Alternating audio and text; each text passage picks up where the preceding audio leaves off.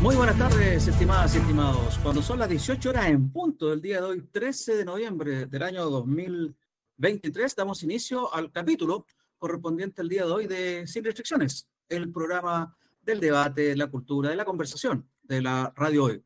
Mi nombre es Luis Miguel Retamales, les doy las gracias por estar con nosotros en esta reunión semanal. Me acompaña, como siempre, mi amigo don Jorge Laya. ¿Cómo estás, Jorge? Muy bien, Luis Miguel, gracias por la invitación semanal a conversar los temas de la actualidad nacional, internacional, la historia de la cultura, aquí pues, en Sin Restricciones. Así es, tal cual. Y hoy día estamos con un invitado, un invitado que es un amigo, en realidad, un amigo no de la casa, sino que también puedo decir un amigo personal. Espero que él no se ofenda por esto. Don Máximo Quitral. ¿Cómo estás, Máximo? Gusto saludarte. Hola Luis, oye Jorge, un saludo muy grande, qué bueno verlo. No, no me ofendo con esa presentación, ah, Luis, mi, gran amigo Luis, así que, y Jorge también, pues al final eh, estamos ahí conectados. Así que agradezco la invitación a su espléndido programa. A su casa nomás llega. Como, dice, se huelen los búfalos. ah, los búfalos mojados de Oye, de claro, exacto. Oye, bueno, ¿por qué estamos con, más? Primero que todo, déjame decir, eh, en el programa de hoy día vamos a tener un regalo. Don Jorge va a mostrar ahí como la señorita modelo, con, la señorita Pindi, gracias. Ahí está. Morris West, El abogado del diablo. Es el libro que vamos a eh, sortear hoy día entre ustedes, los auditores que quieran participar con alguna pregunta, algún comentario, lo que quieran, que lo pueden hacer al WhatsApp de la radio, que está ahí abajo, o también a los WhatsApp personales de cada uno de nosotros. Ya saben, el abogado del diablo de Morris West va a ser el regalo que nos mostró nuestro modelo, que, por, perdón por el bajo presupuesto que hay, es lo que tenemos. es lo que hay. Bueno, estamos con Máximo, mm. George, porque hay temas que donde Máximo es, eh, maneja muy bien estos temas, que ya se van copando en la agenda paulatinamente. Lo primero tiene que ver con la contingencia argentina, que ya la próxima semana se nos viene la segunda ronda, entre dos posturas totalmente contrapuestas. Y también lo que tiene que ver con Chile. Mucha gente dice, oye, se preocupa mucho lo que pasa afuera, pero poco se habla de Chile. Bueno, en Chile ya en diciembre, es decir, poco más de un mes, dentro de un mes, vamos a estar eligiendo si aprobamos o no aprobamos la nueva constitución. Entonces, Max, ¿qué mejor? Un experto en política nacional, también un experto en política internacional, un doctor en ciencia política, así que bienvenido sea, don Max. Vamos con lo primero. Usted fue uno de los primeros, y esto se lo reconozco, que cuando se inició este proceso de la constituyente, dijo, esto nació muerto. Y así parece, ¿ah? en un momento como que los medios de comunicación hegemónicos, como a usted le gusta decir, daban como que repuntaba el apruebo, pero parece que eso no es así. ¿Cuál es tu sensación, Max, a poco más de 30 días del, del, evento? gracias por ese reconocimiento, Luis. Eh, eh, porque, mira, la primera vez que yo hablé de este proceso constituyente, eh, al margen de, la conversación que tuvimos nosotros, eh, lo dije cuando estaba todavía el eh, Hola Chile al aire y la, y la Juli me, me, preguntó a mí. Lamentablemente no está ese programa guardado, estaba creo Marco Enrique Ominami en esa ocasión. y yo le dije a la, a la, a la Juli, Julia Vial, eh, no, este, el arreglín constituyente, ah, yo me referí como el arreglín constituyente, ojo, fui bastante duro con lo que yo hablé sobre ese proceso, y tal como tú mencionas, em, lo, fui reproduciendo eh, en, otros espacios y no, no ha cambiado mi percepción. En, realidad eh, no resuelve, porque además todo lo que se ha dicho por parte de los defensores de este nuevo proceso es falso, mi querido y no resuelve los problemas, no le va a dar estabilidad política al país, muy por el contrario, se va a producir todo lo, todo lo, todo lo, diferente, em, porque hay que normar, hay que eh, eh, eh, aplicar una serie de leyes, de debate político, entonces, eso más que dar certeza va a generar incerteza. Pero al margen de eso, mi explicación en aquella oportunidad, Luis y Jorge, eh, apuntaba que, por un lado, eh, la gente ya había expresado su opinión con respecto a un proceso constituyente como fue el 4 de septiembre.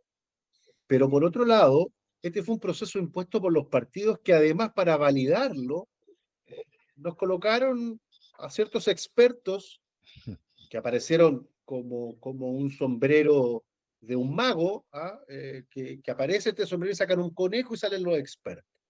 Entonces la gente, la verdad, las cosas que no es tonta, eh, el porcentaje de votos nulos fue bastante alto el 7 de mayo con respecto a, la elección de los constituyentes. No nos olvidemos de esa elección, que, que marca un precedente, y la verdad, con la situación de inseguridad que está viviendo Chile, que eso es real, y lo adelantamos también en un, en un momento, la verdad que la gente está más preocupada de no solo llegar a fin de mes, sino que no le ocurra algún problema mayor del que estamos evidenciando en materia de seguridad y por tanto el proceso o el arreglín constituyente es una de las últimas prioridades en su diario eh, vivir.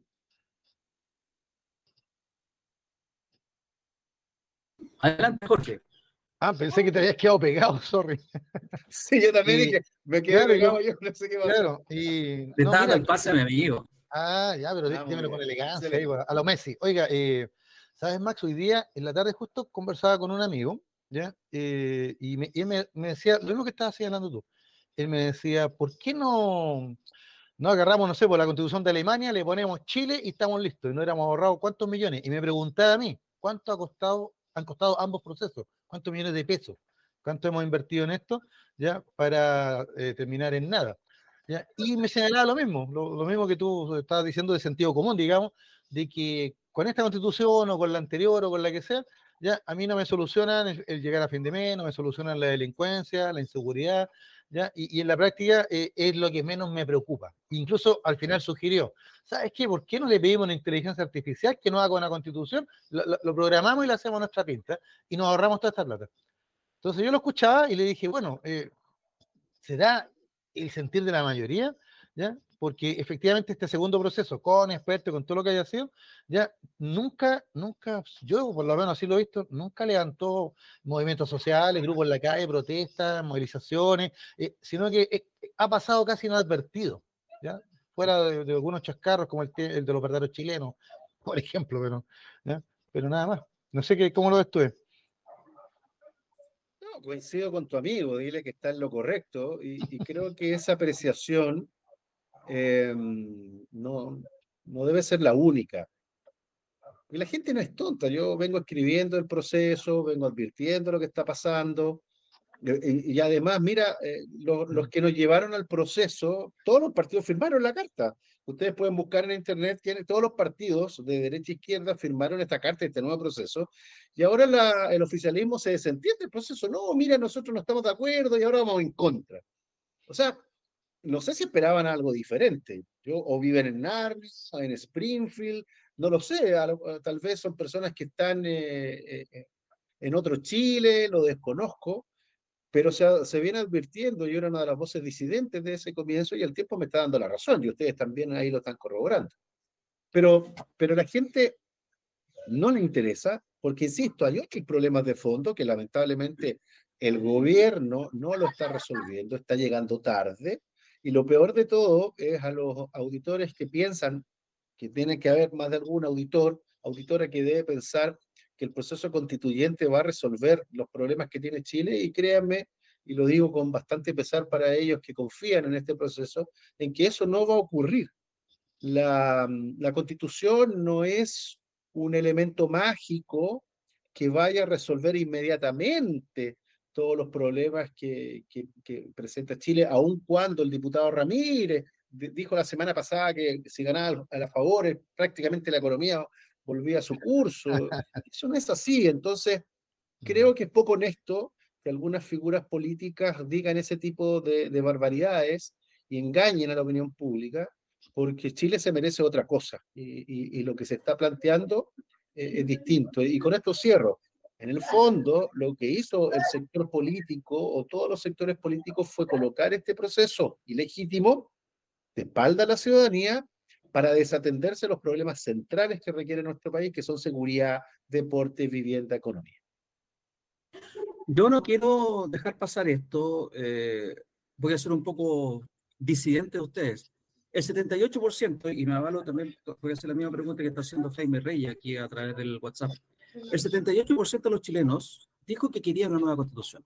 Se fue en ese proceso Y luego, en una cantidad, lo que hemos hablado aquí anteriormente, Jorge, este país que es tan especial, tan gelatinoso, después una gran mayoría dice que no quiere esa constitución, con una cantidad de fake news tremendas, porque eso yo tampoco voy a desconocer ni voy a desentender lo que dije en su momento.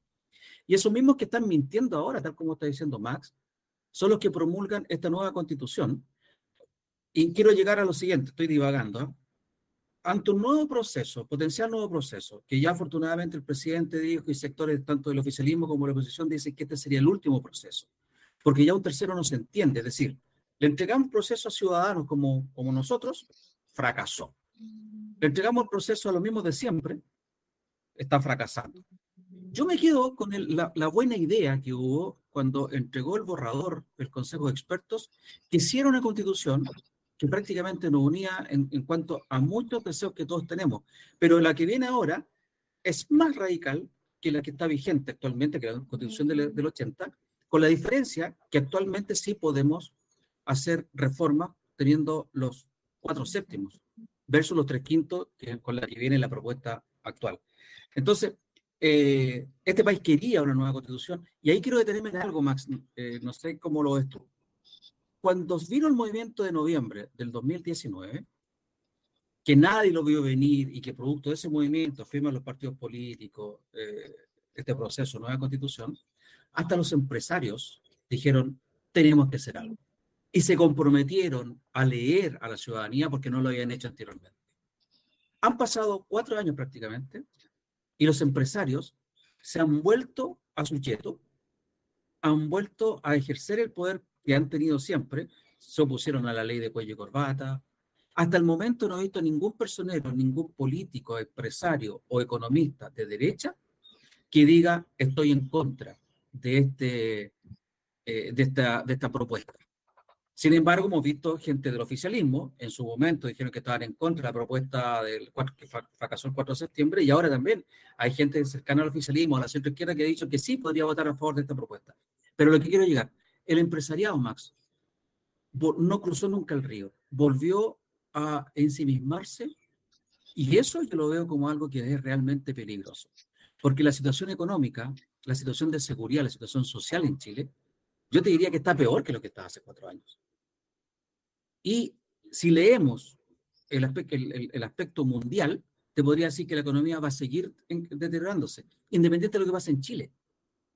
Aparte de los conflictos, eh, la Fed está vendiendo la deuda más, bajo de lo que pensaba, va a tener que subir la tasa de interés, si sube la tasa de interés de Estados Unidos, va a subir el dólar en Chile, y si sube el dólar en Chile, ¿qué viene? Presión inflacionaria. ¿Y quién lo va a sufrir? El cesante, la persona bajo sueldo, lo vamos a sufrir nosotros. Entonces, ¿cómo ves tú la reacción del empresariado, Max? Y esta cuestión de fake news que van en torno a la economía, como tú hablaste del diputado Ramírez. El empresariado está eh, avalando una, una propuesta constituyente que no resuelve justamente lo que estamos discutiendo eh, en este momento. Eh, y también se hace partícipe de, este engaño, por llamarlo así, de una opinión pública que posiblemente piensan que no está informada, que, que no tiene opinión o que no le interesan estos temas. Yo estoy absolutamente convencido que la gente se informa, que tiene razonamiento político que tal vez no nos pueda gustar lo que está opinando o pensando, pero tiene eh, raciocinio político, eh, y que, sinceramente eh, sí quiere que, que, su vida cambie. No sé si a través del proceso constituyente, como tú bien mencionabas, más del 70-80% ganó este cambio constituyente en su oportunidad, muy, muy empujado por, por, por, los antecedentes de octubre del 2019. Octubre, dije noviembre. Las demandas, no, pero, pero en noviembre se firmó el acuerdo, en eso tiene razón. En el fondo, lo que va a pasar, el, el, acuerdo el 15 de noviembre fue derrotado, el 4 de septiembre no tuvo buena votación el 7 de mayo y le va a ir muy mal en diciembre. Aquellos que se reunieron en el baño del Congreso para armar este proceso en noviembre también van a ser derrotados a fines de año. Y yo y pienso, me adelanto, ¿ah? qué bueno que queda grabado, me atrevería a decir que el, que el eh, rechazo va a ganar por sobre el 70%. Em, entonces, las demandas están ahí presentes. ¿ah? El mecanismo de solución hay que verlo. Pero, pero no nos olvidemos, mi querido Luis y mi querido Jorge, que lo que se pedía en, en octubre del Tuzumán eran dos cosas. Primero, una asamblea constituyente que no ocurrió, no ocurrió. Y segundo, se pedía una asamblea con la construcción desde el pueblo, o desde, desde abajo más que desde arriba, cosa que tampoco ocurrió del todo. ¿Por qué? Porque a mucha gente se le olvida que el anterior proceso constituyente tenía un marco regulatorio por lucha. Eso por un lado. Y no se dijo. Yo entiendo tu molestia de las fake news, pero nadie dijo que el proceso constituyente anterior tenía un marco regulatorio que era una ley 20.000 y algo que tú la puedes buscar y que estaba de alguna manera una camisa de fuerza para el proceso constituyente. Punto uno. Y lo segundo, mi querido Luis y mi querido Jorge, que el proceso constituyente anterior terminaba en el Parlamento. ¿Qué quiero decir con esto? Mis queridos amiguitos que están hoy en este programa, que la doctora Cordero, que, que el Gonzalo de la Carrera y que Moreira. Moreira, que otros parlamentarios iban a aplicar las correcciones al proceso constituyente, porque todo era en base a una interpretación de ley, ley que tenía que discutirse, mi querido Luis. Por tanto, yo entiendo las fake news que ocurrieron ahí y que eran fáciles de desmontar. No entiendo por qué el oficialismo no lo hizo, pero, pero tampoco se le dijo a la gente o no se le explicó que el proceso constituyente no terminaba a partir de esta propuesta que ingresaron los constituyentes, porque venía el debate parlamentario, mi querido Luis, y ahí iba a quedar la escoba. Además, los que pusieron para hacer modificaciones, por ejemplo, en materia medioambiental, eran altísimos.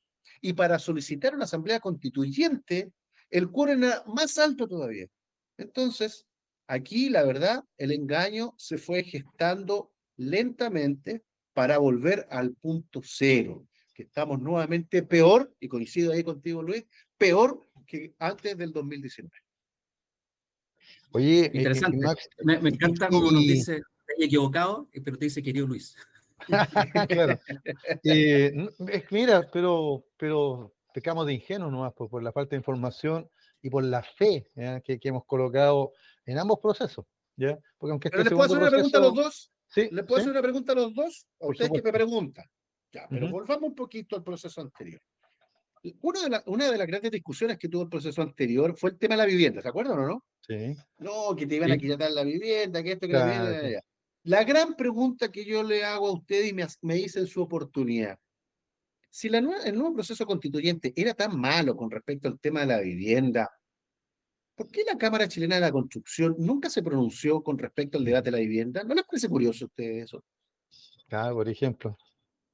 Es más, yo te voy a decir que en algún momento habló en una entrevista que salió así en un cuadrito en algún diario en internet, el presidente de la Cámara de la Construcción desmintiendo lo que se decía respecto de, mm. de la fake news del cuco de la vivienda, Max. Pero, tal como dijiste tú, ¿dónde estuvo entonces la contraparte? La contraparte para desmentir todas estas, estas mentiras que están habiendo. Y ahora es que están las otras mentiras. O sea, por ejemplo, ¿qué te estás diciendo con respecto de las contribuciones a la primera vivienda? La gente que es propietaria dijo, ah, no voy a pagar más contribuciones. Bueno, fíjate tú que con la exención por el avalúo fiscal de las contribuciones, el 70% de las casas en Chile no paga contribuciones. Así es. Fíjate tú que en La Pintana, el otro día vi una estadística, en La Pintana casi el, el 95% de las propiedades no paga contribuciones. Entonces, a la gente de La Pintana no le va a beneficiar esta medida. En cambio, en, la, en Vitacura, el 85% de las, habitaciones, de las casas de habitación sí paga contribuciones. ¿A quién favorece esta constitución? Por ejemplo. Sí. Bueno, sí. Yo te quiero llevar. Eh, déjame cerrar con un datito, espérame, antes, antes mm. para que hagamos toda la visión cronológica, porque el proceso de diciembre eh, tiene una historia que es importante recordar. Em, con respecto finalmente a la vivienda, cuando yo leí la propuesta, el debate y todo lo demás, es un tema que nos tiene que preocupar también. ¿Cuál era el negocio finalmente? El negocio, mi querido Luis, mi querido Jorge, es el arriendo. No es el acceso a la vivienda. El negocio que hay ahora y que se va a consolidar, sobre todo a partir de las tasas de interés y las dificultades para, acceder a una vivienda, el negocio real es el del arriendo. Y esto lo conversé con un colega hace, no sé, tiene que haber sido hace unos ocho o nueve años atrás. Y ya estábamos discutiendo lo caro que era acceder a una vivienda, y en esa oportunidad concluimos los dos eh, que el negocio que venía era el negocio del arriendo. No es el de la compra, es el del arriendo. Y ahí está el gran problema que va a tener eh, el pueblo de Chile, destruyendo, eh, Luis y Jorge, una, una historia de construcción de la vivienda que, que, era permanente y que hoy definitivamente está en una crisis bien, bien profunda.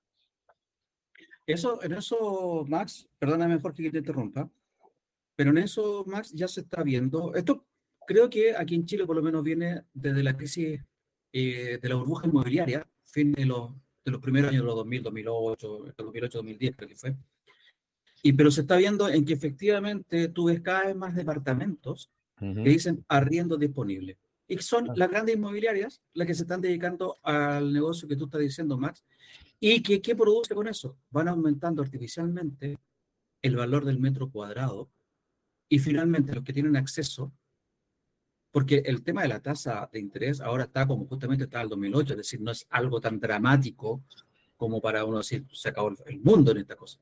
No, lo que está haciendo es que está subiendo tanto el valor de la propiedad del metro cuadrado que va, solamente las clases de empresarial va a tener acceso a las propiedades. estamos hablando de, propiedades que te cuestan 600 millones de pesos en comunas de clase. y además, claro, pero, pero un dato, o sea, no es lo mismo tener una tasa interés del 4%, por darlo así, con una UF, no sé, 20.200 pesos, que a un 4,6 versus una, una UF que a fin de año, producto del IPC que se entregó estos primeros días, debería estar sobre los 36.200 pesos aproximadamente. Eso sí, eso es correcto. Pero yo te discutiría ahí por qué si está en, en UF los valores y la UF está indexada la inflación, ¿por qué no se mantiene el valor en UF? Si algo costaba 3.000 UF hace 10 años, que siga costando 3.000 UF ahora, total, en pesos, va a ser hasta el aumento. Pero aquí hay un, un interés usurero también. Sí, pero tú sabes que la economía no funciona así como uno, uno lo quisiera interpretar, pues, se producen otros cambios y todo lo demás. Lo importante es que eh, elementos que le den certeza tranquilidad y seguridad a, la población estén de alguna manera salvaguardados por el Estado. Y eso no está pasando. Eso no está pasando y por eso Chile también ha sido incapaz durante todos estos años, no ahora, hace muchos años, de poder mm. superar la crisis en la que estamos hace mucho rato. Solo para cerrarnos, súper que, que preguntarle a, nuestro invitado, súper breve para, que, para que nos están escuchando. Se rechaza en diciembre esta segunda, este segundo ensayo. ¿Qué viene después? ¿Qué pasa? va a ocurrir que, que las, las, demandas que, que, se vienen discutiendo y los problemas sociales que advierte Chile van a quedar todavía inconclusos, porque eh, las autoridades políticas que nos metieron en esta realidad constituyente no tienen alguna fórmula política para superar la crisis que se vive. Juegan a la polarización, a la división. Y eso no está bien, eh, por un lado. Y lo segundo es que, a mi modo de ver, eh, estos dos ciclos manejados por ciertas figuras políticas como bueno, con, lo que el, grupo de Sebastián Piñera, el grupo de Ricardo Lago y de Michelle Bachelet, eh, no van a ser capaces de darle solución política a, a, la crisis que vive nuestro país y posiblemente podemos encontrarnos con, nueva, con, la, con el surgimiento de nuevas fuerzas políticas que traten de interpretar la realidad país. Eh, lo que se requiere son fórmulas que vayan al corazón de nuestro país, no fórmulas foráneas, no necesitamos Finlandia, Noruega ni España, necesitamos la realidad de nuestro país, cómo resolver la crisis, cómo resolver el acceso a la vivienda, cómo resolver la situación sanitaria, mira lo que está pasando con el COVID y las listas de espera, qué está pasando en educación. Entonces, como que el tiempo en Chile se ha detenido, no hemos resuelto problemas que hace mucho rato vienen discutiéndose en el país. Y eso responde a que algunos grupos políticos han jugado con el malestar, pero no han sido capaces de resolver el malestar. Juegan con la molestia, pero no resuelven la molestia. ¿Cómo resuelves tú la molestia? Cuando llegas al Estado para resolver los problemas, no para llegar al Estado para beneficiarte de, la llegada al Estado. Y es lo que está pasando. Mira, el caso Convenios es un claro ejemplo de lo que ha pasado. El caso de Cati Barriga, en Maipú, de la alcaldesa Reginato, en Viña del Mar y tantos otros casos mira lo que está pasando en Las Condes también, hay una crisis política de proporciones, eh, el caso de Santiago, en fin. Eso tiene que verse superado, porque si seguimos entrampados en lo mismo, eh, Jorge, Luis, vamos a estar sumidos en una crisis más profunda de la que tenemos actualmente. Sí, lo que yo para allá iba adelante cuando te hablé y te hice la relación con lo que iba a pasar en noviembre respecto al empresariado que no había tomado carta en el asunto como dijo que lo iba a hacer. Aquí ha fallado la clase dirigente y la clase dirigente es la clase empresarial y también la clase política, creo yo, en que no ha sido capaz de leer, como tú señalas, cuáles son las molestias o dar solución, mejor dicho, a, los problemas que tenemos. Hablante de la crisis eh, de la salud, tenemos la crisis de la salud. ¿Cómo se soluciona el problema de las ISAPRES? ¿Y cómo este está afectando la salud pública? Donde estamos todo el resto. Estamos con el tema de las pensiones, un tema que requiere urgencia. Hace 20 años que estamos hablando de las pensiones. No menos que eso, 20 años. El tema de la educación, lo que está pasando en, en Atacama. ¿Cuántos niños no han vuelto a clase? Y también hay un tema que yo creo, para terminar, Max, quiero que tú te refieras, el tema ambiental. Sé que hay por ahí un movimiento ecologista que está en ciernes. Me gustaría, por favor, que te explayara respecto a eso y hiciera un llamado también a la gente. ¿Por qué no? Sí, bueno, el tema medioambiental a partir del cambio climático también es un tema que hay que, que, pensarlo seriamente. Eh, Chile está teniendo serios problemas en distintas, en, distintas direcciones asociados al tema medioambiental, las zonas de sacrificio, que lejos de superarse se han ido eh, agudizando. Eh, y, lamentablemente, bueno, volviendo a la constituyente, eh, la, propuesta medioambiental es un chiste, por llamarlo de una mm. manera muy coloquial. Entonces no resuelve los problemas. Claro, a ver, no porque hay una crisis de agua hace mucho rato, que el gobernador Orrego, que, que anda medio perdido por ahí, también advirtió en su momento, pero, pero, pero ¿cuál es la política pública en esa dirección? Eh, hace un par de días atrás veía, por ejemplo, eh, la denuncia que, hacían algunos agricultores que los productos que estaban eh, cosechando eran de menor tonelaje y de, de menor tamaño. Y por tanto, uno puede visualizar una crisis alimentaria que Chile tampoco tiene una propuesta. Solo ejemplo, eh, Jorge Luis, el tema de las papas. El tema de las papas, ¿cuál era el problema? ¿Era colusión o producción? Porque si era producción, se supone que se debiese haber resuelto inmediatamente con la papa argentina, cosa que no ha ocurrido. Entonces tenemos un problema y que nadie, nadie em, eh, discute con la seriedad. Porque más allá del ministro de Agricultura, que más bien te da un checklist de dónde ir a comprar y no demostrar una política pública coherente, porque la última vez te mandó a comprar zapallo cuando la papa estaba cara. Entonces, esa cuestión realmente es, es impresentable. Entonces, son temas que hay que discutir, eh, que nuestro país va a haber agudizado, eh, porque el cambio climático está afectando las estaciones uno tenía, yo me acuerdo cuando vivía en Curicó, y, perdonen que me extienda un poquito, cuando yo vivía en Curicó, tenía claro cuáles eran las cuatro estaciones que te enseñaban en el colegio, ¿cierto? Otoño, primavera, eh, verano, eh, en fin. Yo no tenía claro que, que venían esas estaciones. Em, pero ahora no. Imagínate, el fin de semana pasado una lluvia torrencial que nunca se había dado prácticamente en nuestro país lo que ocurrió durante el año con estas lluvias que, que, dañaron el territorio, la vida de las personas, en fin, con eh, eh, eh, empresarios inescrupulosos construyendo cerca de los ríos, en fin. Eso requiere política pública, Luis Jorge. Requiere política pública y requiere de debate. Y eso en Chile está ausente. El gran debate de las ideas, lamentablemente, se perdió. Estamos en un debate eh, baladí innecesario que no va al corazón de lo que requiere este país y es importante recuperarlo y qué bueno que el tema medioambiental al menos te esté llamando la atención a la opinión pública, por cierto, a todo aquel que está preocupado de vivir en un entorno mucho más amigable, más armonioso.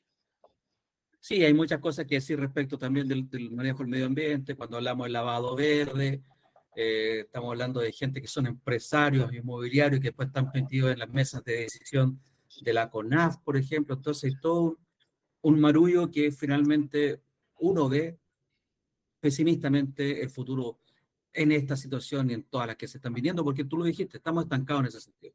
Máximo, te quiero dar las gracias por estar con nosotros. Eh, esperamos. Ah, una última pregunta, también me la hace Jaime Reyes. Brevemente, Máximo.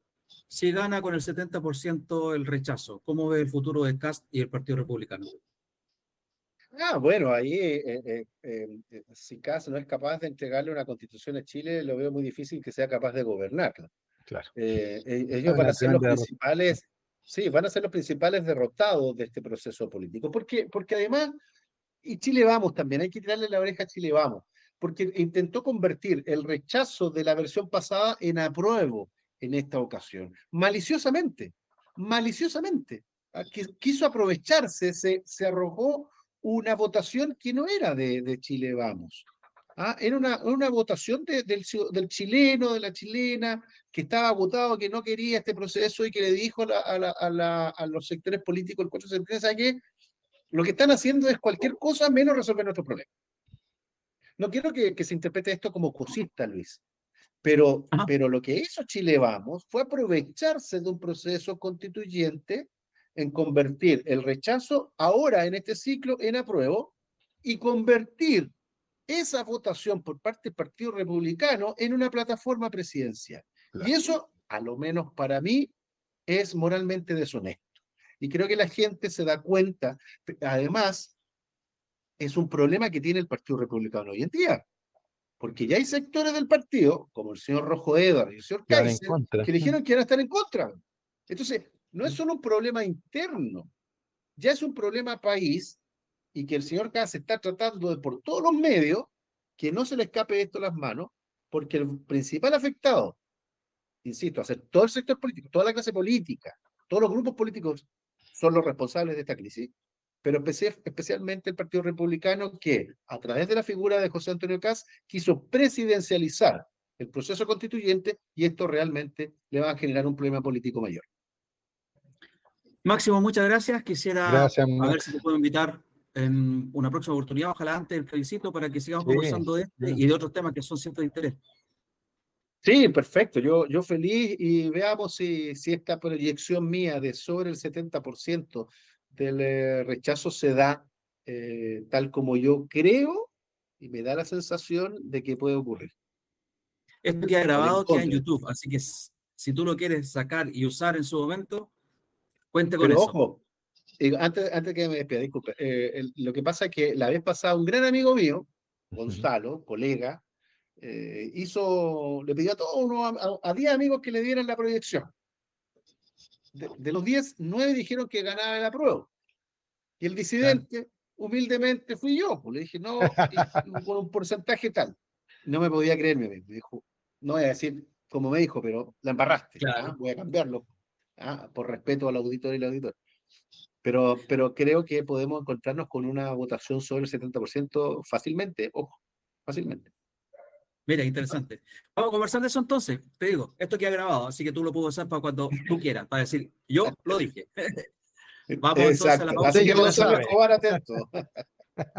Dale. Gonzalo Escobar me digo así. Ya, un abrazo. Saludos saludo a Gonzalo Escobar entonces. Gracias, gracias Máximo, como siempre. Vamos a comerciales y ya volvemos entonces con Sin Restricciones, el programa del día de hoy, 13 de noviembre. Vamos y venimos. Ya estamos de vuelta en Sin Restricciones del día de hoy, 13 de noviembre, cuando son las 18 horas con 39 minutos. Nos extendimos eh, en el primer bloque que estuvo muy entretenido, muy interesante. Siempre interesante conversar con amigos como, como Máximo Quichal, ¿verdad, George? Sí, porque nos aclaran. Yo sé que algunos me han dicho, oye, pero es que tan negativa la visión de lo que está sucediendo. Y yo digo, no es negativo, son los hechos, ¿ya? Y, y uno tiene que afrontarlo.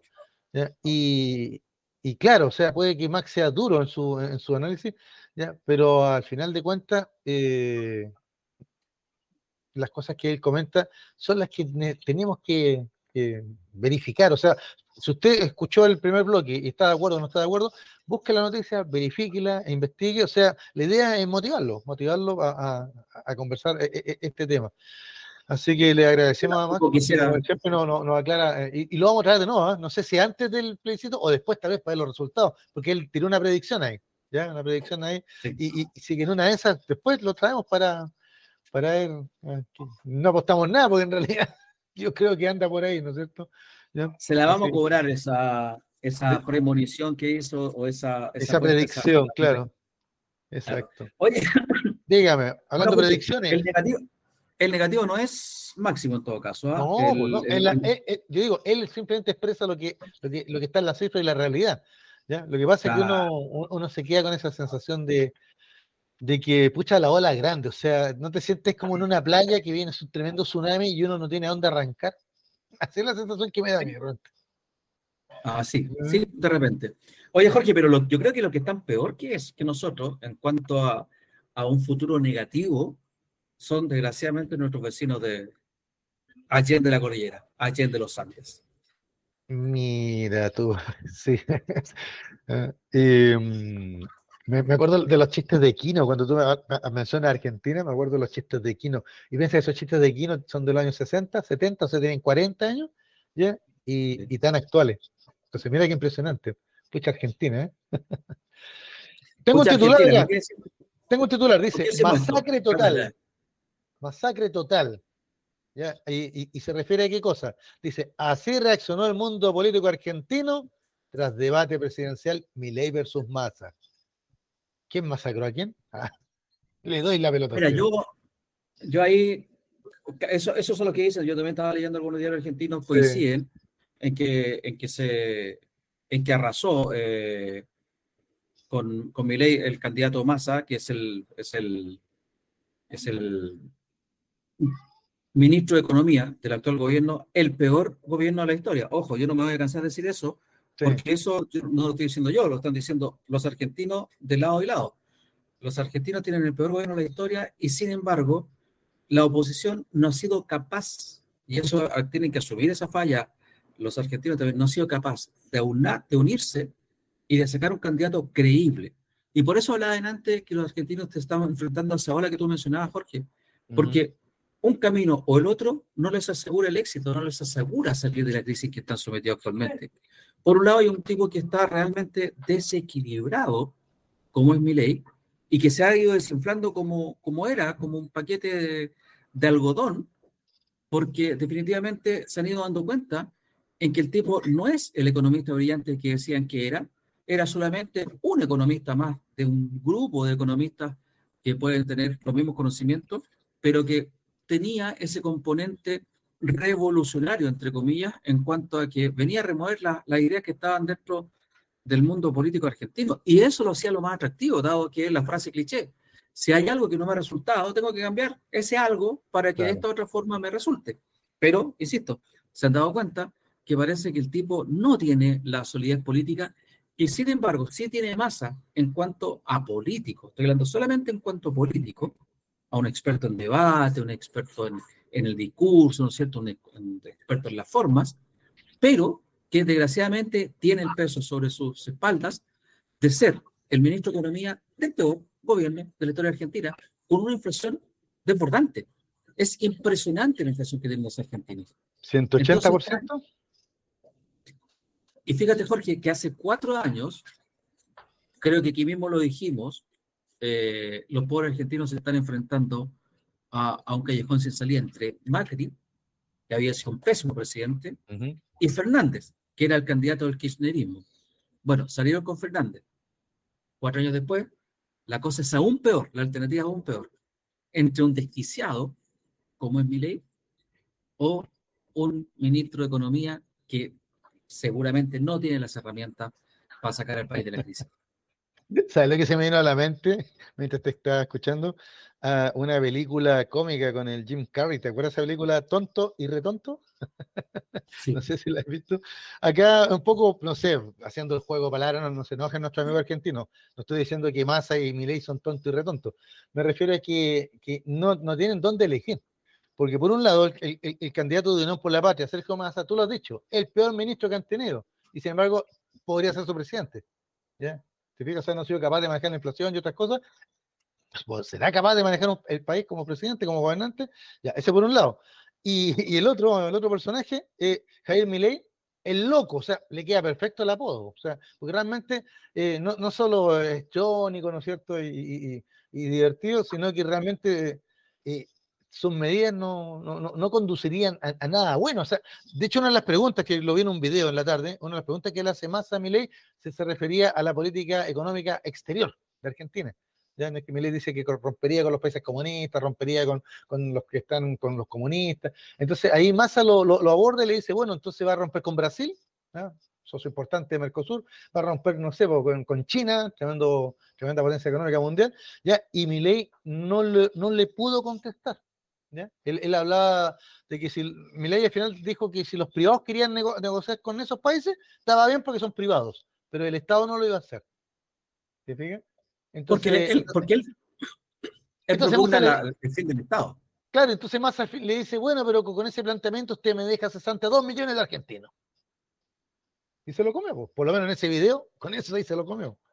Yo lo que estaba leyendo acá es que muchos comentaban de que, de que la inteligencia de masa, ¿ya? en el debate, ahora solamente en el debate, fue precisamente eso, ¿ya? Que, que en vez de salir él al pizarrón, ¿ya? él se convirtió por aquí, una, una, activista argentina dice que se convirtió en la Mirta Legrand, refiriéndose a que él entrevistaba a Milei y Milei pisó el palito y le iba contestando todo, pero mientras más le contestaba, más se hundía. Lo que dice la noticia acá. Es lo que te, mencionaba yo, pues, Jorge, que a eso me refería Jorge, cuando te decía que Massa es un político y evidentemente usó todos los argumentos, la herramienta que tiene un político para eh, salir bien, bien parado en el debate. Ahora la pregunta que siempre nos hacemos acá, Jorge, tú y yo la hacemos. ¿Un debate puede decidir una elección? Yo creo que ahí está un, un gran tema porque yo creo que la gente tiene decidido su voto, como pasa acá también. Eh, llegar a última instancia, a la última semana, sin decidir el voto, yo creo que es un porcentaje minoritario de la población. Por lo tanto, eh, esta decisión final no va a afectar un resultado que ya debería estar más o menos consagrado y que los más optimistas hablan de un triunfo con una diferencia de cinco puntos a favor de Massa, y los más conservadores hablan de un empate prácticamente técnico con una diferencia de un punto, es decir, 50,5 versus 49,5, también a favor de Massa. Mira, estoy leyendo acá más comentarios. Está buena esta noticia. Dice, el líder piquetero. Está leyendo, está leyendo en el programa, está como Israel. Sí, ¿no es cierto? Es que, hay que llegar preparado. O sea, yo podría haber llegado aquí a, puro cantinflar, pero no, pues sí. Eh, usted está experto en el tema y tengo que preocuparme. Mire, acá tengo, es que encontré interesante esta noticia por los comentarios, o sea, lo que dice uno y otro, ¿ya? O sea, los partidarios de Milei dicen que ya ganaron, los partidarios de Massa que arrasó. Entonces, eso es entretenido, o sea, al final todos ganan, como usted siempre lo ha dicho. En estos debates, todos ganan. ¿ya? Acá estoy leyendo el líder piquetero, Luis Delía, dice, ya, eh, dijo, final del partido, Massa 6 versus Milei 0 desde hoy Sergio Massa empieza a transformarse en el presidente de todos los argentinos. Así que yo no vi el, debate, ni mucho menos, estoy, estoy leyendo, no me queda alguno de los, de los comentarios. ¿ya? Pero, pero claro, me llamó la, atención el titular, ese masacre total. Y acá está para terminar, digamos, con todos los comentarios, muchos más, dice, masacre total de Sergio Massa en el debate presidencial. Brillante, mostrando idoneidad para el cargo, frente a un Javier Milei peleado con la humanidad, vencido y sin ganas reales ya de acceder a la primera magistratura. o sea, ¿Cuáles son las fuentes? Ya, no, este, este es Bio Bio, Bio, Bio, Bio. Ah, ¿y el masacre total qué lo dice? Lo dice Carlos Maslatón, analista financiero. ¿Eh? Habría que ver de qué tendencia hay. bueno, por lo que se ve, no, es de mi ley.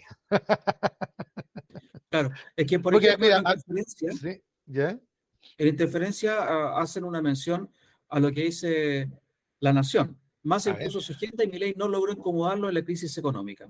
Y Clarín, que Clarín no es un diario de izquierda precisamente, advirtió, Massa sacó ventaja ante un Milei que no aprovechó la enorme crisis que deja el gobierno. Yo creo que ese es el resentimiento que tiene en estos momentos la oposición argentina, en que ven cómo se ferrean una vez más, la derecha argentina, cómo se ferrea una vez más la opción de llegar al gobierno.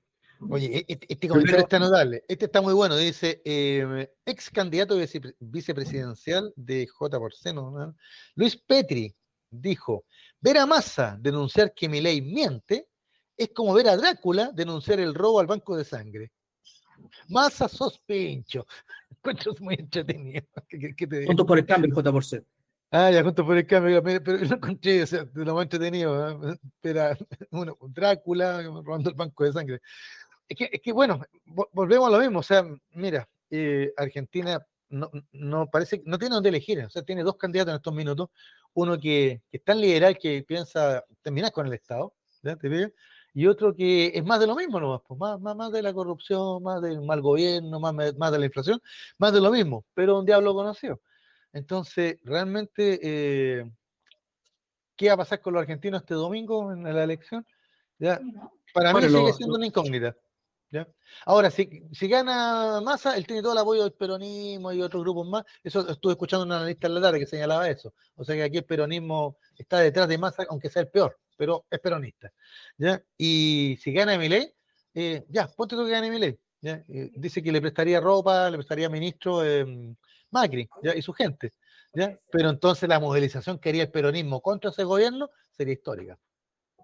Es lo que hablamos la, la vez pasada en un programa anterior que donde a mí me, me, la brasa. Si dejamos a, a, a, Macri, si saco Macri de lo que te voy a decir, no ha habido ningún gobierno no peronista del retorno a la democracia que ha terminado su gobierno. Claro. Y nos referimos a Alfonsín y a la Rúa. ¿Por qué? Porque los peronistas son realmente, según la persona que me lo decía, los golpistas que hay en Argentina.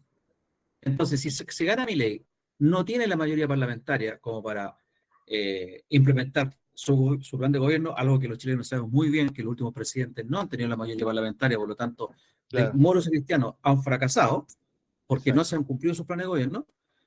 Y mi ley va a ser un fracaso más si es que termina su gobierno. si es que no pasa alguna cuestión como la que hizo Fujimori en su momento. Claro, usted que es más caperuso y que maneja datos, estimado, y que ha ido a Argentina, ¿no es cierto? Nuestra gente ahí informativa en Argentina. En la tarde, este experto que escuché, y lo encontré interesante porque señalaba la importancia en estas votaciones de, del gran, de, Buenos Aires. ¿ya? recordemos que Argentina es un estado federal, ¿son cierto? O sea, tiene, distintas provincias, pero, pero son, con sus propios gobiernos, etc. ¿ya? Y, y, y, señalar, y lo encontré impresionante, que solo la votación de Buenos Aires podía definir esta presidencial porque el otro estado que después le seguía en porcentaje, ya era, ¿cuál, cuál era? No, no, me acuerdo, era uno de los estados, eh, que, Córdoba. Así como, Córdoba, Córdoba, claro, muy bien, Córdoba. Eh, ¿ah? y, y, ese, y ese, lo de Córdoba, donde podría ganar Milei, solo representaría el 8% de la votación total. Sí. O sea que, que, que a Massa le basta con ganar en Buenos Aires y, estamos listos. Y no importa que todos los otros, todos los otros lugares, Córdoba, lo que sea, porque hay hablando de una franja, una franja que hay en Argentina de, de, provincias que son más bien rurales y, agrícolas, que, que, no votan por el peronismo, pero que aunque sumados todos esos no le hacen mella a, Buenos Aires. Entonces, si más se asegura, si, se asegura a Buenos Aires, claro, eh, está, ya es presidente. Y eso explicaba este analista, incluso también la dio firmada, está igual que nuestro analista el blog anterior, señalando de que él veía que el domingo eh, ganaba más. Y mi ley no, bueno, es lo que, no, le va, a alcanzar. Jorge, es lo que pasa en Chile también. En Chile también pasa lo mismo con Santiago. Sí, porque está, claro, Santiago está con no sé cuántos millones de habitantes, claro, de votantes no sé, Mira. Aquí Jaime Reyes me, manda un, pantallazo de una de un medio que se llama Ámbito, no lo conozco, ya. donde dice Victoria Yerruel, que tampoco sé quién es, confirmó que la dolarización será por los ahorros de los argentinos. Ah, la candidata vicepresidenta por la Claro, ella, sí, sí, eso te iba a decir, la, la candidata, claro. Que el plan de, dolarización de Javier Milei lo llevarán a cabo con los dólares que tienen y nos siguen adelante. Eh, evidentemente va a pasar algo así, pero yo tengo, puedo decir la que hubo con la dolarización en Ecuador. Efectivamente, en el Ecuador gracias a la dolarización y otras medidas, por supuesto, y otras medidas complementarias, se frenó esta grave crisis que es el tema de la inflación galopante. En Argentina, mm. Argentina, si nosotros tuviéramos la situación de, Argentina, como ser una economía tan chica, que no produce nada, que importa todo, nosotros estaríamos quebrados hace rato. ¿Por qué? Porque todas las empresas extranjeras se hubieran ido. Nosotros aquí, ¿cómo, cómo te financiamos, Jorge, cuando la gran mayoría de los contratos de la gente tiene indexado el IPC? siempre te dice el aumento del IPC una vez al año. La mayoría de los contratos que tiene la gente, por lo menos. Ganamos muy poco. Pero con una inflación, imagínate, de un 200%, 150% anual, de un 100% por no basta, de un 100% anual. Si la canasta, dice la canasta básica, decían el INE la, semana pasada que está en 63 mil pesos, al mes siguiente tenían 120 mil pesos. Claro. Y si a ti te suben el sueldo de acuerdo al IPC, significa que tienen que subirte el, perdón, no al mes siguiente, anual, ¿no es cierto? Deberían subirte el sueldo el 100% todos los años. Para una economía tan chica, que genera tan poca riqueza, se hubiera ido a la empresa. Si la empresa está en Argentina, porque es una economía muy grande. Es una de las más grandes del mundo. Por algo le invitan al G20, la invitan a BRICS, la invitan aquí y allá y a, a todos estos lados. Y tiene tantos eh, recursos, pues ese es el otro tema. Tiene muchos recursos, pero el, problema grave que tiene en estos momentos de que solucionar, sí o sí, es la inflación. Y con, el costo que tiene eso, la dolarización, que lo, dice muy bien Jaime Reyes, con el costo de la dolarización van a haber muchos, muchos, muchos, eh, gente que va a quedar en el camino. Como le dice pero, colaterales, estamos hablando de personas. De eso sería si gana mi ley. ¿ah? Pero si gana masa, no va dolarización. Es que si no gana masa, Jorge, con esta inflación galopante, el porcentaje de argentinos pobres va a aumentar. Entonces están en un callejón sin salida. Si no se toman decisiones drásticas que, eh, que corten esta crisis, Argentina está en, un, en una rodada. Los argentinos están pasando una crisis, Jorge, que, que no la habían vivido nunca. La, el nivel de pobreza es latente, en las calles está. Tú, dices y eso tiene que haber solución. O sea, tú dices, no, la había vivido nunca, pero, pero, a mí me, me, recuerda tanto la época de la Rúa, o, dicen los mismos argentinos, dicen los argentinos que esto no se había vivido nunca. Y por la cantidad de gente, bueno, semejante a lo que está pasando en Chile, que está viendo gente durmiendo en las estaciones del metro, durmiendo en las calles. Ah, no, sí, el, carpismo, por llamarlo de alguna manera, es ya es, habitual. Pues, o sea, uno camina por las calles de Santiago y encuentra carpitas en, todas partes. Claro. Pero eso, eso los argentinos lo están viviendo y lo están viviendo, viejo, en los patios de la Casa Colorada, Casa Rosada. Sí, el otro día vi un, vi un, reportaje de eso que, que, estaba la Jimena, la Mónica, Mónica Rincón, la, periodista de CNN, andaba en Argentina y estuvo en un barrio emblemático y estaban en una olla común y ahí le explicaban cómo sobrevivían. Eh, y tú no podías creer que eso era Argentina, eso parecía el Líbano, Gaza, no sé, una cosa así. No, y era un barrio de Argentina. Fue impresionante. Es impresionante y es, y es doloroso y por eso te digo, yo no estoy a favor de una opción a la otra, porque si yo No, nosotros aquí lo comentamos no por mí que gane mi ley o gane más. O para mí que gane más mejor, no como dijo el, gran Leonel. ¿ya? Pero que, sea bueno para Argentina, porque Argentina estando al lado de nosotros nos impacta, pues, sí, sí, en nuestro vecino. ¿ya? Y, uno, y también importante en términos económicos y laborales. Bueno, vámonos a la, a la pausa. Quedamos, quedamos pendientes de conversar también. Eh, entre el miércoles y el jueves se hace la la nominación, eh, es otra de las palabras que usan los españoles, para, para convocar al primer ministro que se va a hacer Pedro Sánchez. Se hace la votación en el Parlamento la, para nominar a Pedro Sánchez como primer ministro después de una polémica ley de indulto que, que amnistía que firmó con los separatistas, entre los cuales un separatista que andaba en el alto exilio por allá por Que cumple con toda la normativa de la ley, por lo que yo leí. Exactamente. Sin, embargo, el, señor Feijó, el señor Feijó ha movilizado a, todo el mundo diciendo que esto es lo más ilegal del mundo. Sí, los españoles han salido a las calles con cifras dispares, depende de quién las diga, pero han salido a las calles, se ha visto en la, televisión que han salido a las calles por días consecutivos, ya llevan como 12 días consecutivos. Pero son los españoles partidarios de, de, de, Feijó y de Vox los que han salido a las calles, si usted me pregunta a mí, por lo que yo he visto. Evidentemente que son la mayoría de las elecciones pasadas. Claro los picados, diríamos, los picados, porque en el fondo ellos no van a hacer gobierno, ¿no? porque no tuvieron los apoyos. Pero ahí está la cuestión. ¿Vale la pena ir más allá de las convicciones y firmar una amnistía que Pedro Sánchez dijo que no le iba a firmar para hacerse del poder? Bueno, Pedro Sánchez es político y la política es la esencia de lo posible, ¿no? Se han visto muertos cargando a dos Eso es lo que es prestigio la política y digamos que los nosotros somos muy, muy buenos hijos los españoles. Si los españoles lo hacen, aquí se hacen cosas muy semejantes. Vámonos a la pausa, George, y volvemos con. Tenemos el aspecto cultural, tenemos. La sí, varias cositas de la gran Joan Turner, y también tenemos los 40 años de clics modernos, el discos, uno de los discos más importantes del rock latinoamericano y por supuesto del rock argentino del gran Charlie García, 40 años. Vamos y volvemos. Vamos de vuelta, sin restricciones del día 13 de noviembre de 2023, cuando son las 19 horas con, perdón, con 6 minutos. Estábamos conversando con, con Jorge fuera de la INE de lo que vamos a hablar ahora, que es realmente una historia, es una historia de drama, una historia de amor, una historia bonita y una historia triste a la vez.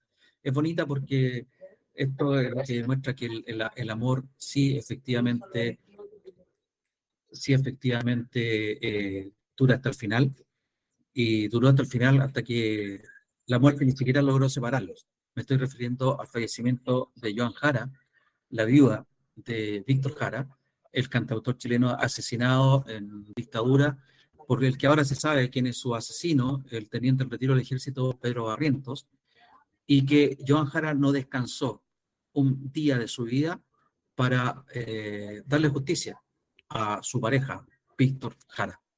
Y curiosamente, Jorge, lo que estábamos conversando, curiosamente fallece una vez que se va a hacer, casi se hace efectiva ya, a fines de noviembre se hace efectiva, la extradición de Pedro Barrientos como asesino eh, de Víctor Jara a prisiones chilenas.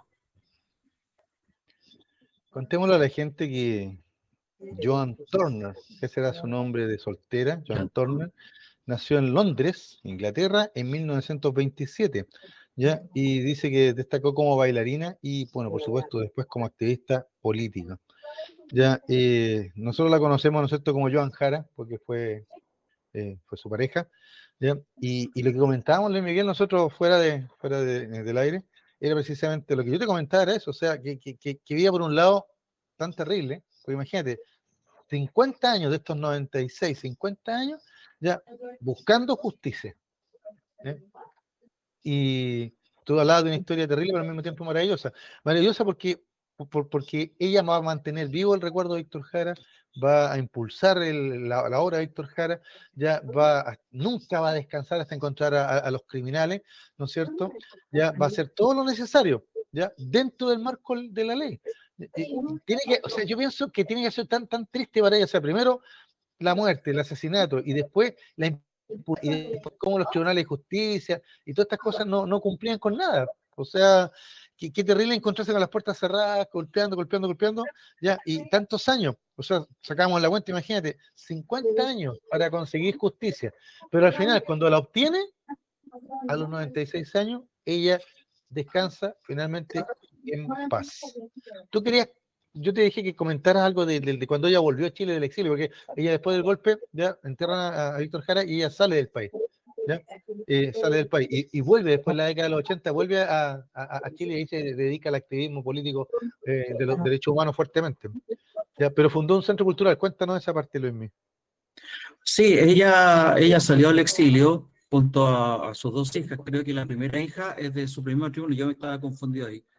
Su primer matrimonio con eh, el bailarín Patricio Bunster. Y y luego se separó y se casó con Víctor Jara. Y ahí tuvo a su segunda hija, Amanda. Sus dos hijas son Manuela y Amanda. Salieron al exilio, evidentemente, cuando se produjo todo este, estos temas del golpe cívico-militar, el 73, y regresó a mediados del 80. Y a su regreso, creo que justamente eh, en conjunto con su ex eh, marido, Patricio Bunster, forman el Centro de Danza Espiral que efectivamente, aquí lo estoy confirmando, lo formó junto a su expareja Patricio Bunster. Y creo que en estos momentos están velándola ahí mismo, en, en ese mismo centro que fue su casa, digamos. Mira, acá yo tengo también de que la Academia Chilena de Bellas Artes la reconoció por su valioso aporte al desarrollo de la danza a lo largo de su carrera. Y el año 2021 hace poquito, fue galardonada con el Premio Nacional de Artes de la Representación y Audiovisuales de Chile. Sí. Eh, la gente se queda a veces con una pura imagen, ¿eh? se quedan con, ah, la vida de, de, Héctor Jara, y se quedan con esa imagen. Nosotros hemos querido eh, que, conozcan el otro lado también, o sea, aquí hay una, una mujer artista más vinculada al, ámbito artístico, ¿no es cierto?, comprometida con la cultura, ¿ya? Pero, pero también con los derechos humanos. Y uno podría decir, ah, es que por lo que le pasó. Ya, probablemente este compromiso venía de mucho antes y por, y, por algo se, se, encontraron con, con Víctor Jara. ¿ya? Eh, ¿Sabes lo que cuando yo me enteré la noticia ayer, mi, sobrino me la compartieron, ya, lo primero que se me vino a la mente, Miguel, fue la canción de Víctor Jara, Te recuerdo Amanda. ¿ya? Porque acuérdate que hay una escena de la canción que dice, ya en la calle Mojana, ¿no es cierto? Ya, y ella está esperando a Manuel. ¿ya? Y, y, solo quiere estar con él nomás. Entonces digo, ¿cuántos años esperó Joan a Víctor? ¿ah? a su Manuel. ¿Te fijas? 50. Eh, y ahora por fin, en, la muerte se han reencontrado, definitivamente. Así que. Claro. Se hace mucha locura en ese sentido. Yo, yo para mí, lo que te dije al principio, es como la muestra del amor hasta que la muerte los separe, pero que aquí ni la muerte. Exacto. Los pudo, lo pudo separar. Efectivamente, Jorge te confirmo, lo están velando en el centro de danza espiral, que está ubicado en la calle Huérfanos, que en ese trozo de calle se llama Patricio Bunster. Ah, Patricio Bunster 2120, que es en el barrio Yungay, donde precisamente vive el presidente Gabriel Boric. Es una historia de amor, de, y más que de amor también, de pasión, de lealtad, de compañerismo. De consecuencia. a lo mejor, y esto es, es un dato de la causa nomás, a lo mejor hubieran terminado separados con Víctor Jara, porque tú sabes que los artistas van, vienen con sus amores, desamores, etcétera, etcétera. Pero la mujer, como dijiste tú, fue consecuente con su amor, con su lealtad, con su cariño, con su aprecio a Víctor, y, y estuvo a la altura y sobrepasó con creces en realidad lo que se hubiera esperado de ella, esperando 50 años. Justicia. Oye, y, olvidé señalar también que ella se, se convirtió, o sea, no se convirtió, sino que adquirió la nacionalidad chilena también. Claro. ¿Se le dieron por gracia o mm, Esa parte no, no la tengo acá. Tengo nomás que, que años después, 2000 y algo, eh, obtuvo la nacionalidad chilena. Así que, eh, aunque ella era chilena de corazón, probablemente de mucho, mucho tiempo atrás. Sí, claramente lo era. Claramente era, era más chilena que mucho. ¿Es, una verdadera chilena o no? ¿O nada que ver con la verdadera chilena que dicen los otros? Sí, mira, no quise preguntarle a Max por los verdaderos chilenos para, para no, no, no, no, ironizar porque le estaba hablando muy en serio todo lo que comentó. Pero, ¿sabe que hablando de chilenos, ¿sabe lo que me enteré? Porque usted me, me, puso el tema, me enteré que en Nueva York, en una disco fotado, ¿ya? Eh, estaba Pedro Hernández también, ¿eh? y había entre los músicos que grabaron ese disco, con un, con un gran argentino que usted se va a referir ahora a él, había un par de chilenos también, en Nueva York. No te puedo creer. 40 años atrás. Me estoy refiriendo al disco Clicks Modernos, obra maestra de Charlie García. Cuando usted me comentó, me dijo, oye, 40 años de este disco, tú me dijiste Clicks Modernos, te juro que para mí no me sonaba para nada, mira qué ignorante. Y sin embargo, cuando tú me dijiste, pero tal canción, esta otra y esta otra, y de ahí me empezaron a hacer orejas, que, pero claro que lo conozco. Lo que pasa es que no sabía la historia del disco y humildemente reconozco eh, Ah, su majestad Charlie García con toda su, su otro loco. Eso sí que es loco, no como Miley, ¿te fijas? un loco lindo. Y, un loco lindo. Un loco lindo. Claro, un loco lindo. Eh, y, y ahí me enteré de esta historia, y claro, y buscando, leyendo por aquí, ya, y de repente me salían todos los que participaron en, en, la grabación del disco y, decían, y los músicos chilenos ya aparecían ahí un, un, guitarrista y no sé qué, y el otro más. Mira, no lo encuentro ahora, pero por ahí, por ahí los tenía. Pero ¿cómo no lo notáis, pues, Jorge, por la pucha? Es, que usted sabe que yo me, pongo, me pongo a leer las noticias y, y, y, ah, qué entretenido. Después me voy cambiando y, de repente, uy, ¿dónde leí esto? No, no sé, pero lo leí por ahí. O sea, llega, usted no llega preparado, es como Ricardo Israel. No, no, vamos a contarlo ¿No Claro, es que el, la, sapiencia, el oficio, la chispeza, dijo por ahí un futbolista, ¿no? pero no, no, sale jugando, ¿ah? No salió jugando. Eh, nunca fue muy buena para la pelota, era medio tieso, ¿qué quiere que le diga? no, y, te sé que no, no estáis como Ricardo Israel, estáis como Mauricio Israel. Ricardo Israel era el capo. Mauricio Israel era el, sí, pero, que te quise dar. Oye, don Ricardo, y don Ricardo Israel después de un momento político se perdió también, ¿eh? Después no supimos más de él. Que fundó también un movimiento Oye, pero volvamos. ¿Quiénes son los.? Ya, volvamos, volvamos acá al. Bueno, pero cuente la historia. ¿Por qué Nueva York? ¿Qué pasa con no Charlie García? ¿Está exiliado? ¿Qué no tengo ningún chileno dato. No, no tiene, mira, lo estoy buscando. Aquí lo estoy buscando.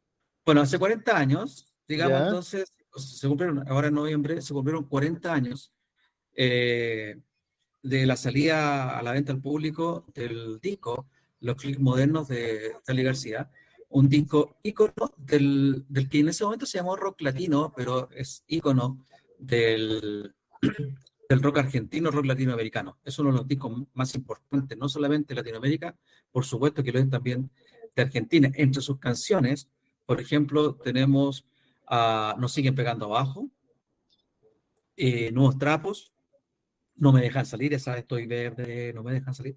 Los dinosaurios, los dinosaurios que es por el contexto tenía que estar presente una mención a la situación que estaba viendo el país. En ese momento, a fin del año 83, Argentina estaba saliendo de la dictadura militar, estaba próximo al retorno a la democracia.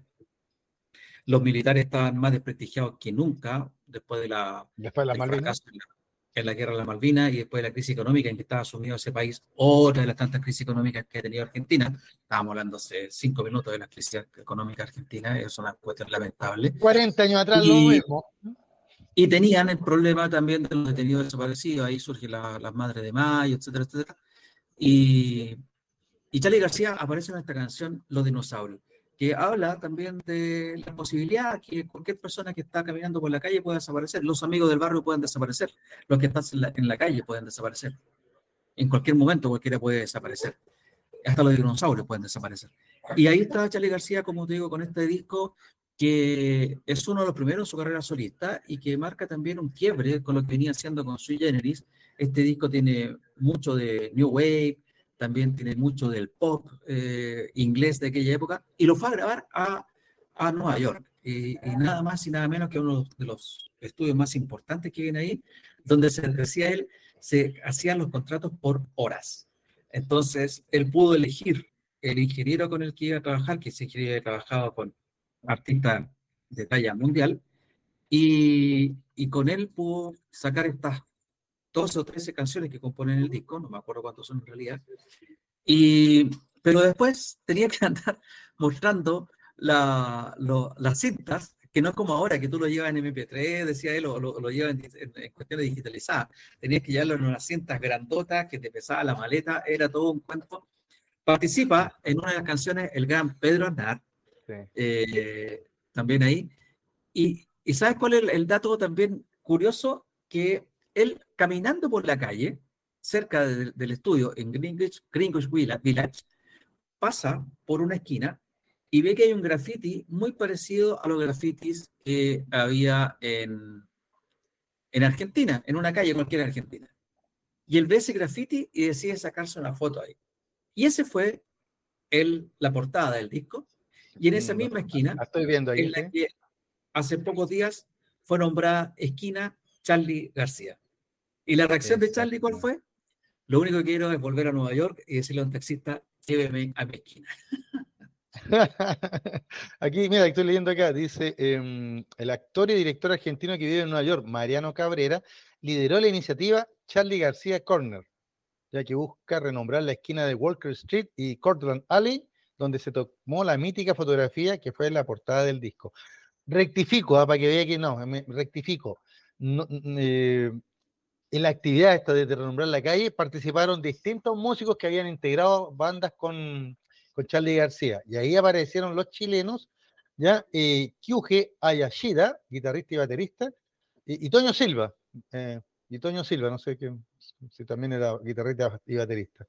¿ya? Así que ahí aclaro el tema, no, no es que ellos estuvieron en el disco, sino que también fueron parte de, en algún momento de la historia de Charlie García, de bandas que tocaron con él, y, y se sumaron, dice, a un concierto en vivo de media hora que se realizó en esa esquina. Ahí estaban, ah, dice Hilda, Hilda Lizarazu, Fabián Zorrito Fonquintiero, Fernando Zamalea, Alfi Martins, Kyuge Ayachida y Toño Silva, los chilenos. ¿Viste? Dice, estuvieron en un concierto de media hora en vivo, en esa esquina. Porque esto se inauguró ya. Así que... Sí, sí, fue hace un par de días. Claro, ya dice, estuvo, estuvo el presente el embajador de Argentina en los Estados Unidos, el autor creativo del proyecto, el comisionado de transporte y otras autoridades de la ciudad de Nueva York. ¿Qué te parece? Bueno, qué entretenido, qué entretenido. ¿eh? A propósito de esa, esquina, Jorge, el disco se iba a llamar, em, aquí lo tengo, se iba a llamar Nuevos Trapos. Pero pasando por la calle, por esa esquina, encuentra ese, esa foto, o sea, encuentra un graffiti que decía Clicks Modernos. Y Clicks Modernos era un grupo de ahí de la zona, de ese ah, barrio. Pero hay su click que así debía llamarse el, disco. Así que por eso que quedó el disco y sale eh, en, esa, en esa típica foto fumándose un, un, cigarrito el gran Charlie García. Como te dije, ahí también pasó eh, con el apoyo, estuvo con el apoyo en uno de los discos, de, contó con Pedro Aznar, que Pedro Aznar le puso ese toque eh, también neoyorquino, porque en ese momento Aznar estaba tocando ya con Pat Metheny. Así Exactamente, claro. El, aporte, el aporte que le pudo dar Aznar. No, sí fue un asunto maravilloso. Mira, estoy leyendo una, anécdota muy simpática. Dice Mariano Cabrera, el, autor intelectual de todo este, todo este, asunto, dice que tras lograr la conmemoración, ¿ya? Y dice, ayer, ¿ya? no sé qué día era, estaba en el Central Park y suena el teléfono. Y era Charlie agradeciéndome emocionado todo esto. Me contuve para no llorar. Traté de coordinar algunas palabras en medio del shock. Charlie está feliz, todos estamos felices. Ahí ah, estoy compartiendo. La, claro, ahí está la portada. La carátula del disco. Muy bien, Chris. Qué buena la, la historia constante. O sea, si Charlie estaba feliz, estaba emocionado, imagínate cómo, Exacto. Ahora yo, ahora yo, conociendo a Charlie García, yo esperaría que, que le hubiera lanzado alguna, alguna investiga, así como, no me importa, no me interesa, no estoy ni ahí. Pero, pero no, sí estuvo ahí, está feliz, como dice aquí Mariano Cabrera. Estaba feliz con este reconocimiento. Bueno, él, vivió allá durante ese tiempo, vivió en un loft junto con Pedro Aznar y su novia y junto a otro músico, vivieron los, los, los cuatro. Y, y dice que no, no sabe él cómo se soportaron ese, en esos momentos. Pero claro, porque imagínate los caracteres fuertes. En todo caso, Pedro Aznar parecía tener un carácter mucho más dócil y también eh, de mucho, además le tiene mucha admiración a Chile García. Chile García es como el Maradona de la música argentina. del rock, claro, en, en, Argentina. Sí, bueno, yo no estoy pensando 40 años atrás, nosotros, ¿te acuerdas que nosotros escuchábamos a Sui Generis? y Racuña las claro. Piedras, y ese tipo de canciones, que eran más o menos las que sonaban. ¿ya? Y, claro, y cuando tú me señalaste, eh, oye, 40 años este disco, yo dije, no, lo ubico el disco, o sea, bueno, perdone mi ignorancia, y cuando dijiste, pero esta canción, y me empezaste a, tararearla, oye, pero si todas orejas y, todas conocidísimas, ¿te fijas? Pero no sabía el nombre del disco. Fíjate que en eh, alguna declaraciones Charlie García comenta que él se va a, a, Nueva York porque justamente quería salir del ambiente político que había en Argentina dice que lo estaban bombardeando prácticamente día a día, pidiéndole opiniones políticas, opiniones por la contingencia de, ese país. Entonces él quería hacer música y se dio cuenta que la única forma de salir de esa, entre comillas, contaminación que podía haber tenido era salir a Nueva York a hacer música en Nueva York. Y este disco fue grabado en Nueva York precisamente y entre medio eh, estuvo con un viaje a, a Los Ángeles, George. Por eso se siente como, es como un nuevo aire al rock latinoamericano, especialmente al rock argentino. Esto se podría llamar como un antes y un después de la música rock en Argentina, Jorge. Mira, aquí encontré una, una entrevista del 8 de agosto de 1983, ¿ya? Dice, publicado por la revista La Semana. ¿ya? Y cito, dice, mi nombre es Charlie García y vivo en Nueva York. Son las 3 de la tarde y el calor es infernal. El verano neoyorquino es muy denso. Supongo que ustedes querrán que yo hable de otra cosa y no del tiempo. Pero este es mi monólogo, de modo que lo voy a hacer como a mí me dé la gana. Ese es Charlie. Claro. Notable. Ah, como a mí me dé la gana. Bueno, sigue aquí la entrevista, está muy entretenida. sí. Pero mira. Em, bueno, George, eso era el recuerdo que queríamos hacer respecto de, de Blanche y García. mira, acá está lo que comentabas tú, lo que tú, lo que tú me estás diciendo. Llegué a Nueva York hace dos meses, vine a comprar nuevos instrumentos, estuve 10 días y me fui a Los Ángeles, donde están Pino Marrone, Pedro Aznar, Gustavo Santaolalla y otros músicos argentinos trabajando desde algún tiempo. Lo que tú estás señalando. Aquí claro. lo encuentro en esta entrevista.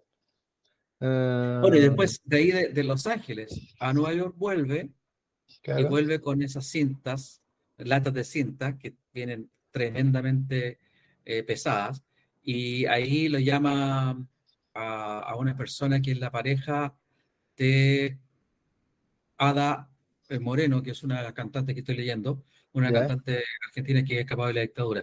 Y ahí se junta con un señor que se llama Gustavo Montesano, que es un, un ex pajita de un grupo estadounidense. Bueno, ahí él se empieza a, empapar de la, del ambiente bohemio que esperaba, imagínate, en, aquella época, principios de los 80, en Greenwich Village. O sea, para alguien que venía de Argentina, estar en, en, el primer mundo del primer mundo era algo fascinante y por eso él le sale esta hora. Que con el tiempo ha ido ganando, ganando, eh, se ha ido masificando, creo yo, claro. un éxito desde el primer momento. Claro. Absolutamente, el primer momento. Está, entre las 10 eh, discos más vendidos eh, de Argentina, según la Rolling Stones, y está entre los, no sé, entre los primeros 20 discos más importantes de Latinoamérica de la historia.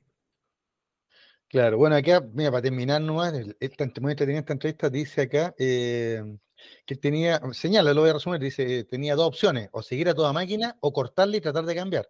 Yo decidí cambiar, estar en un lugar donde nadie me conoce, donde puedo tocar gratis en una plaza si me canta. Tengo un inmenso escenario a mi entera disposición y todas las horas del día y de la noche. El escenario se llama Nueva York. Imagínate. Así, esto es de 1983. Bueno, aquí salen otros datos más. Yo, por ejemplo, no tenía idea. Dice que, el, que antes de viajar a Nueva York, Charlie se enteró del fallecimiento de su padre, Carlos Jaime García Lange. Así, y otras cosas más. Pero, pero súper interesante. O sea, el tema es que don Charlie García, hace 40 años, fue a Nueva York, se juntó con un lote de músicos extraordinario, estuvo en Los Ángeles, compró instrumentos, tenía un escenario propio que era toda la ciudad, ya cambió de aire y ese cambio de aire significó un cambio también en la música rock latinoamericana porque este disco de hace 40 años, como usted me lo señaló muy bien, don Luis Miguel, ya eh, es uno de los pilares de, la música. Y Charlie, ya, así como Argentina tiene un Papa y tiene un Maradona, tiene un Charlie García, ¿viste? Y tiene una reina. Ah, ¿Cuál? Ah, la, reina. La que está casada con el rey de Bélgica, ¿eh? ¿Cuál? La reina de Holanda. Es reina. Ah, Holanda, era de Holanda, era Holanda, ¿qué tal? Y es reina. Mira, aquí están los, reconocimientos que te decía mención, para decirlo para ser eh, riguroso.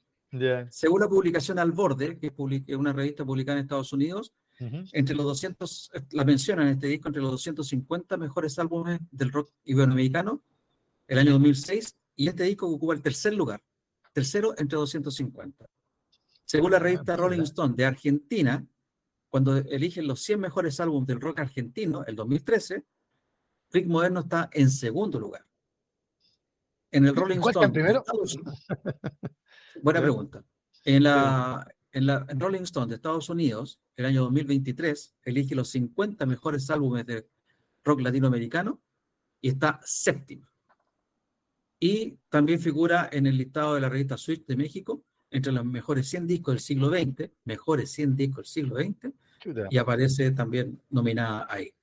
¿Quién habrá sido la, la, la mejor de, eh, de Argentina. de Argentina. Lo, lo, tengo pendiente, ¿eh? no, no, no, sabría decir. Ahí, bueno, ahí nos cuenta el otro programa. Claro, habría que Mira, mira Charlie. Qué, qué, bueno que pasa esto, que, que él está en vida, ¿no es cierto? Y que y, obtenga todos estos reconocimientos ahora ya. Esto de lo más entretenido. Yo sé que eso es lo que yo siempre he admirado a los argentinos. Los argentinos no juzgan a sus ídolos. para ellos son sus ídolos. Así que ¿ya? Eh, así que un Maradona, un Charlie García, un Gardel, lo que sea, aunque Gardel era, era francés y después se hizo argentino, ¿ya? Eh, ellos, para ellos son sus ídolos. ¿Por qué? Porque lo, han hecho felices, los, los entretienen.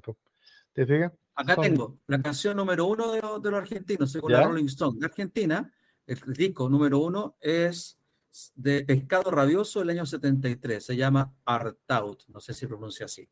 Plop. bueno, los argentinos sabrán de, qué estamos hablando. Oiga, eh, aparte de nuestro amigo Jaime Reyes, ¿alguien más comentó algo?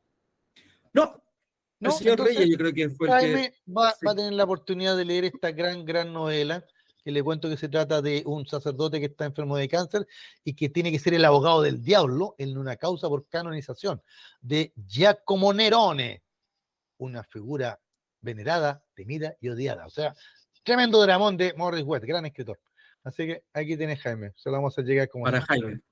Se lo vamos a hacer llegar entonces. Oye, eh, bueno, y cuando hablan de las 250, me quedé pegado. 250 canciones más importantes del rock latino. Eh, Charlie García, Click Moderno ocupa el tercer lugar. Fíjate que la primera es Re, Café Tacuba. La segunda, Canción Animal de Soda Stereo. La tercera, ah, Click Modernos de Charlie García. y después viene Manu Chao, Héroes del Silencio, Mano Negra, Los Fabulosos Cadillac, Molotov, grupo. Esto debe ser algo mexicano, porque hay muchos mexicanos en los de Muchos mexicanos en, el ranking, claro. Y de partida número uno mexicano. Porque usted sabe, don Luis, la, la, historia es nuestra. ¿ah? Espérate, como decía la Lomir, eh, lo hace tira. ¿Te acordás cuando la Lomir hacía tira los, los ñoquis? Los ñoquis por los ñoquis del blog. Hay que hacer tiras. Esa, no, no, no, sirve ese ranking, es muy mexicano. Imagínate Café Tacuba antes que Charlie García o Maná. Y, no sé, por pues, tumulto, un montón de grupos brasileños también y chilenos también es bueno. Así que me, llama la atención. Porque usted sabe que la historia es nuestra, pues. Y la hacen los pueblos, Jorge. Hasta el próximo lunes. Muchas gracias, eh, como siempre. Nos estamos encontrando, Jorge. Muchas gracias. Gracias, Juanito. Gracias a todo el mundo por haber estado en este programa del día de hoy, 13 de noviembre del 2023. Nos vemos el próximo lunes con los resultados de la elección de Argentina. Vamos a ver qué sorpresa nos trae. Chau, chau. Nos vemos. Chau.